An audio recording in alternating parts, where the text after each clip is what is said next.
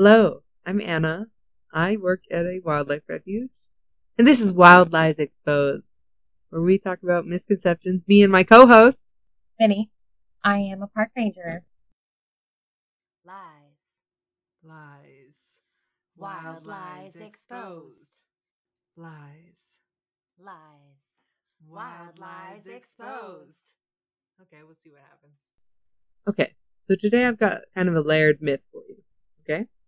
When you were a kid, did you ever hear, do not touch baby birds because their mothers or their parents will smell you on them and then they won't care for them anymore? Yeah. Well, I had also heard it as a kid. So for a while, I thought that was false because I thought birds don't even have a good sense of smell. So how are they going to smell you on them? Right? Why did you think that? Because that's what research thought for a long time. But that's also a myth. Research has shown that they use their sense of smell for more than we had ever realized. There are some birds that have these specialized scent glands. And Really? hmm That's so cool. yes, so this researcher has had the opportunity to smell some birds doing this research and even a human can pick up on these different scents. Like a different birds will smell differently than each other. Whittaker says she can smell the difference between birds. For example, to her, juncos have a forest-like smell of dirt and leaves. Brown-headed cowbirds, her favorite bird, smell like fresh sugar cookies. What?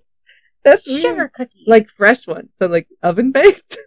um, is she okay? like arsenic? No, what is it when you smell almonds or something? Cyanide. It's cyanide. Anyway, That's weird. Okay, I don't say a lot of things are weird because I'm a very peculiar person, and I get it. I have fingers and stuff, but like, you know what? I'm calling her weird because I'm jealous. Because you haven't gotten to smell a brown-headed cowbird. No. That being said, even though that is not true about the mothers smelling you on them, excuse me, the parents smelling you on them, that does not mean mm-hmm. you should go around touching baby birds. Because generally, if a baby bird is on the ground, that doesn't mean it needs help. A lot of times people try to rescue baby animals that are not in distress. Most of the time, if a bird is on the, a baby bird is on the ground, it's fledged. It's fledged the nest, which basically just means it's left the nest. It probably glided to the ground.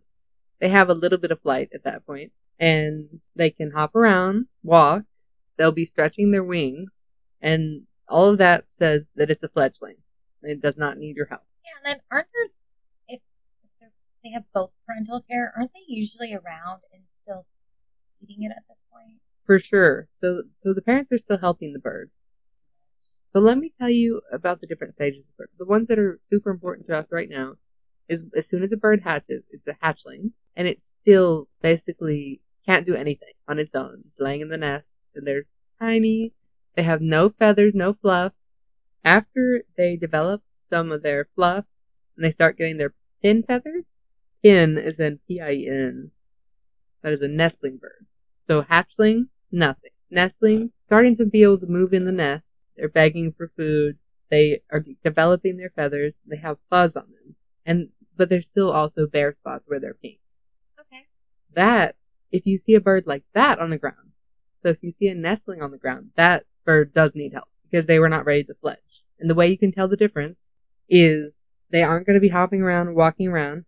And if you tried to like hold them, they wouldn't be able to grasp you with their talons. They don't have. So they're the still not just developed enough. They're like crawling babies. right. Not even. Not even. Because they're not even mobile. Right. And they won't be like stretching their wings to try and get ready to fly. And that is when you might need to help it. And in that case, you want to practice good safety practices, right? So for both your sake and the bird's sake, you should wash your hands before and after, or wear nitrile gloves or something comfortable. Always smart. Yes. And you want to, if you can put the bird back in the nest, that, that's ideal. If the nest has fallen, then you can try to replace it in the spot or a similar spot because the parents are going to come looking. Or if the nest is fully broken, you could take like a bowl even and put the nest material in it and like put it back in the spot. Okay. Of course, that's going to mostly apply to like cup nesting birds. That is to say, if you cannot find the nest, you still might be able to put the baby bird in a safe spot for the parents to come back to it. Because again, at that point of life, they still need help. But if the baby bird is moving around and it has full feathers developed. So it's not going to have those bald spots. It's not going to be pink. It's going to be more active. That bird is just waiting for food from its parents. The longer you linger, the more the parents are going to be like, what's happening down there? You know? And if usually if you back up and, you know, a pretty good distance away and watch, you'll see the parents feed it. Now say you're going and there's one in the middle of the road or something. You still might want to encourage it to move, or if you needed to, you could put it in a bush. Mm-hmm. But just keep it in the area. It, its parents are still there and they're still caring for it. Please do not take it away. Like Harry, like just put that bird in a bush. I mean, a fledgling can jump out of a bush if it feels like gliding out of it. Right. It's not like it's gonna do it harm. It's still gonna be. and if it wants, it's still going to go back into the middle of the road. You know, there's only so much we can do. Okay, so like I said, you want to use safe practices. And it's not a huge risk, but there is a risk of zoonotic disease spreading from a bird to a human. That includes avian influenza, so you don't want to just handle wild animals of any kind. Nice. What? So zoonotic diseases isn't just birds. It's Oh, any right. animal. There are diseases that we can transmit to animals as well. That's true. So, for for everyone's sake, you and the bird, you should not touch it. Okay, so the just to to re-summarize, the not touching of baby birds is not because birds can smell you. Right. It's to just reduce the risk of disease transference between species. Right, and also, it's not usually necessary for you to be handling the bird because it doesn't need your help. And that bird is still eating a lot, and the parents are still feeding it a lot. If you take that bird into a rehabilitation center, then they are going to have to hand feed that bird very often, and it takes manpower that they might, they could be using to focus on birds that are actually in need of help. 100%. I spent a summer volunteering at a big wildlife rehabilitation. And I mean, most of the songbirds were okay, but any birds that have really, really high metabolism. So, for instance, we got a couple of chimney swifts. They're really small, they eat insects. They had to be fed every five to 10 minutes.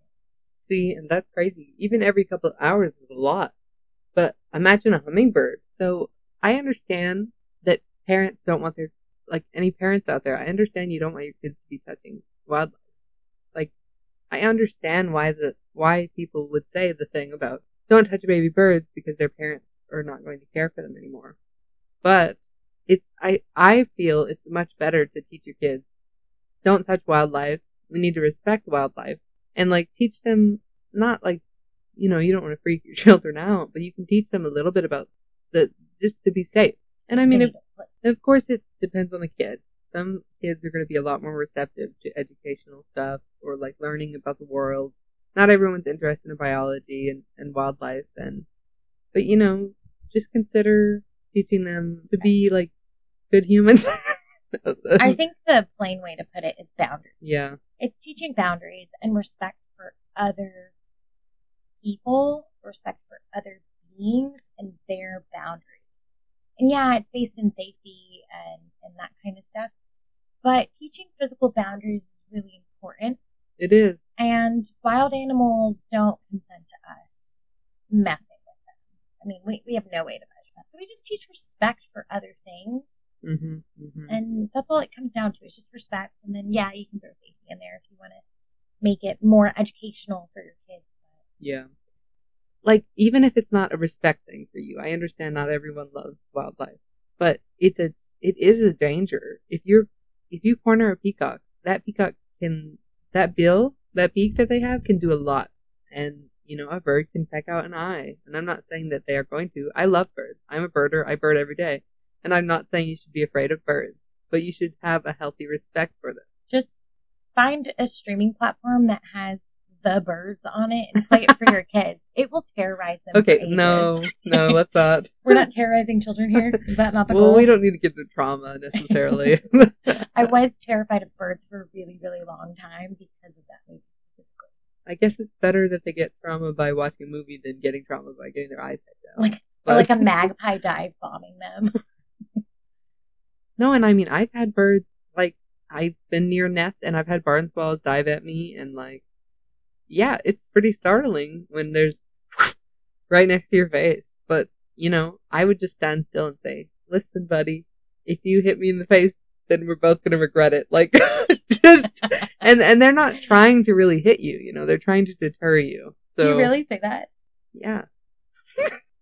no, we had some nesting this last Mhm. year, and like I just had to walk over to something on the refuge, and this swallow was coming at me, and I literally just stood still. I didn't raise my hands or anything, and I'm not saying they understand me, but I literally was like, "Listen, this isn't gonna do anything for you, except if you hit me in the face, we're both gonna be real sad about it.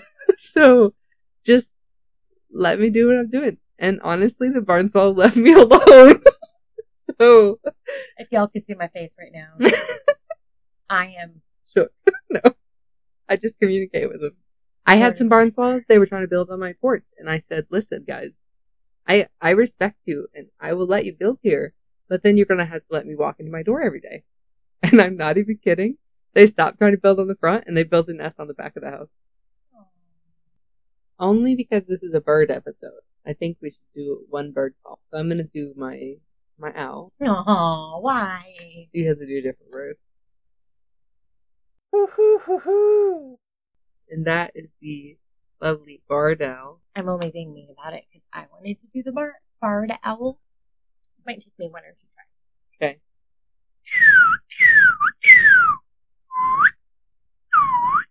Cardinal. Mm-hmm. Northern Cardinal.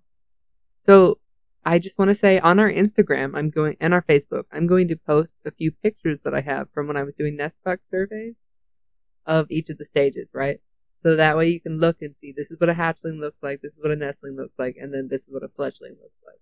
And it, you can see the pin feathers in the middle stage. Oh, that's gonna be so awesome. So we're gonna post that, and I we may also post a link to a video that I did of uh, an American robin nest. I took a video every day, and you can see the growth of them, and at the end you can see one of them fledge. So maybe we'll link to that. Please uh, go ahead and rate us on Apple Podcasts, Spotify, or whatever your favorite listening platform is. Oh yeah, what are we gonna talk about next week, Denny? Or next time? Next time, because it's not next week. Next time, we're actually going to talk about my job, Your job. park ranger. Okay, I'm down. I'm I'm ready for that. Yeah, a lot of people think my job is not what it is. Anywho, well, thanks for listening, everyone. All right. So to leave, you guys, let's do a joke. Why does the flamingo lift up only one leg? If it lifted both, it would be laying on the ground. Because if it lifts both, it would fall over.